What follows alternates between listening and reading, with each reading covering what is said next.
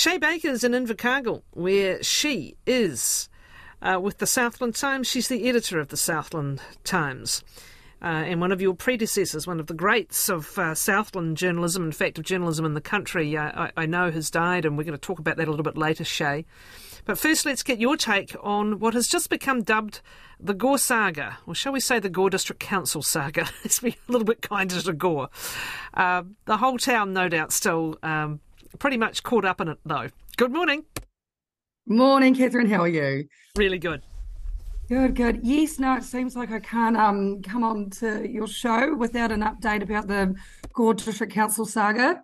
So, this is the well publicised relationship breakdown between New Zealand's youngest mayor, Ben Bell, and the long serving chief executive, Stephen Parry.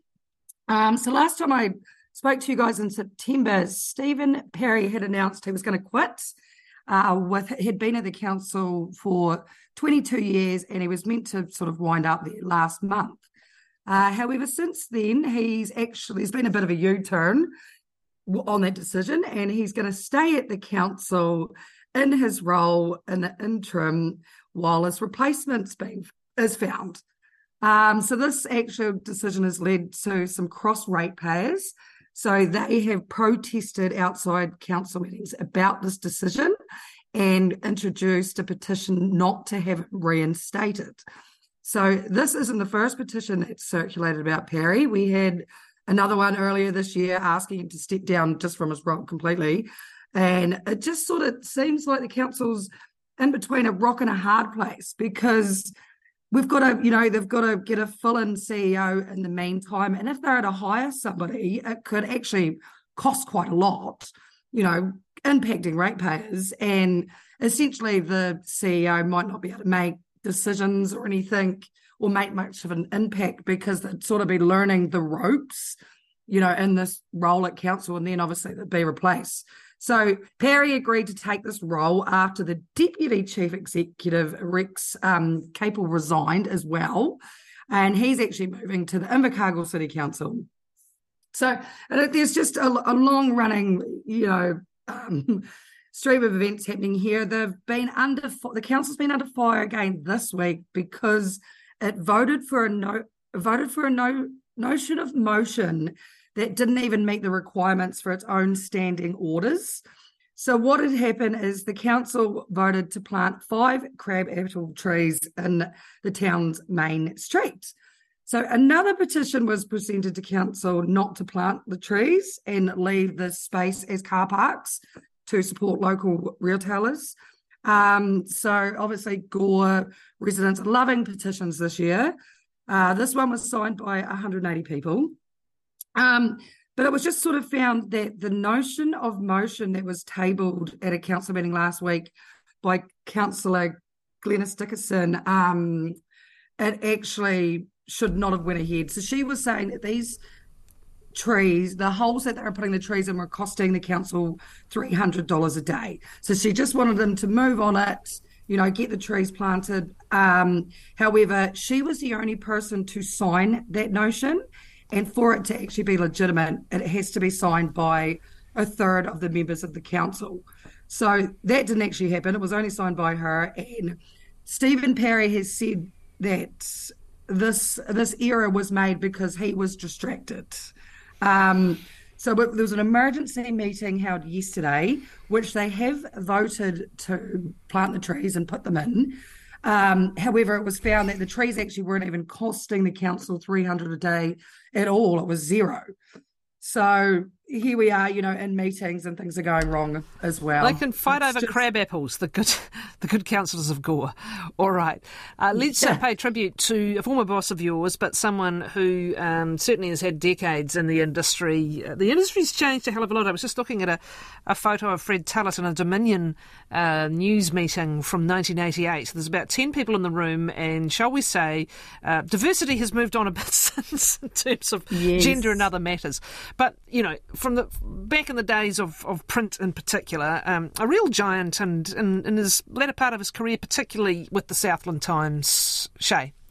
Yes, so he spent the last 15 years of his career at the Southland Times and leading the Southland Times. you know, he made big waves here. He was the Dominion chief reporter before that.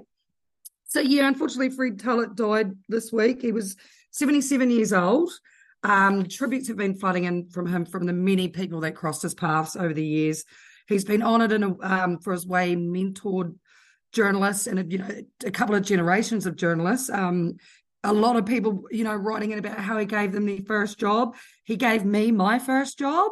So I hope he's pleased that one of his hires is eventually went on to fill his shoes 12 years later. Um, yes, but as you've mentioned, you know, the, the job really has morphed quite a bit since then. Um, our company owner, Sinead Boucher, she summed up Fred quite good. You know, he was a real, true newspaper man and a warhorse of the industry. So yeah, he's from the back in the day when you were given an ashtray, you know, to go on your desk when you started in the newsroom, and it was full of secondhand smoke. You know, we've got stories that um, you know, Pete if the, the he wasn't happy with the reporter's stories, you know, just screw it up and throw it in the bin in front of their face. Like, sure, some of us would still be able to want want to be able to do that now, but we can't.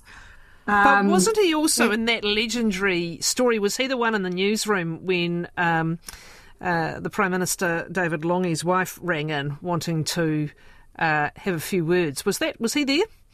Yes. So this is a story that became, you know, quite celebrated. Um, it's a good example of why you always answer the phone. So he was in the Wellington newsroom in 1989, was the last to leave, about to turn the lights off, and David Lange's wife Naomi rang. So she was ready to denounce the other women in David's life, um, speech writer Margaret Pope, and saying that she loves her husband, but she's going to fight for him. So this became a huge front page story on the Sunday Times. However, you know, as history shows, um, she did not prevail.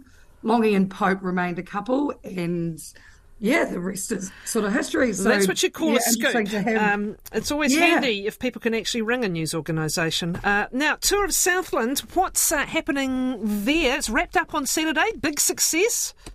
Yes, so yes, another tour of Southland is wrapped up. Um, it was actually a really good event for them this year. So down in Southland, we, you know, some of the tours have been marred by quite treacherous weather and quite shocking weather. You know, so this this last week they had they had some winds to contend with, but I'd say they actually got off pretty lightly with the weather. Um, some really really good Southland days. Um, we thankfully it wasn't the week before because we did have you know rain pretty much every day and snow. So it probably did make for a little less crashes and injuries at the event, but I think we'll take that as a positive. um, the event was won by Englishman Dan Gardner. Now he's based in Auckland. He's the first Englishman to win the event since 1957, so that's quite a long time. Um, he actually moved to New Zealand two years ago to follow his Kiwi girlfriend and former cyclist Kate Wightman. Um, second place went to Joseph Cooper of Wellington. Third to Boris Clark of Waikato. So Joseph Cooper got second. He was the first place in the OV 35 rider category at 37. So he's actually 10 years older than Gardner, who's only 27. Um, so yeah, no, it's always been a really positive event for Southland. Um, the first Southlander home overall was a Marshall Irwood, and remarkably, he was only 18, and it was his first tour. So he's going to be a great one to watch too. Good stuff. Uh, it's a fantastic event. Thanks very much, Che Baker, who is editor of the Southland Times.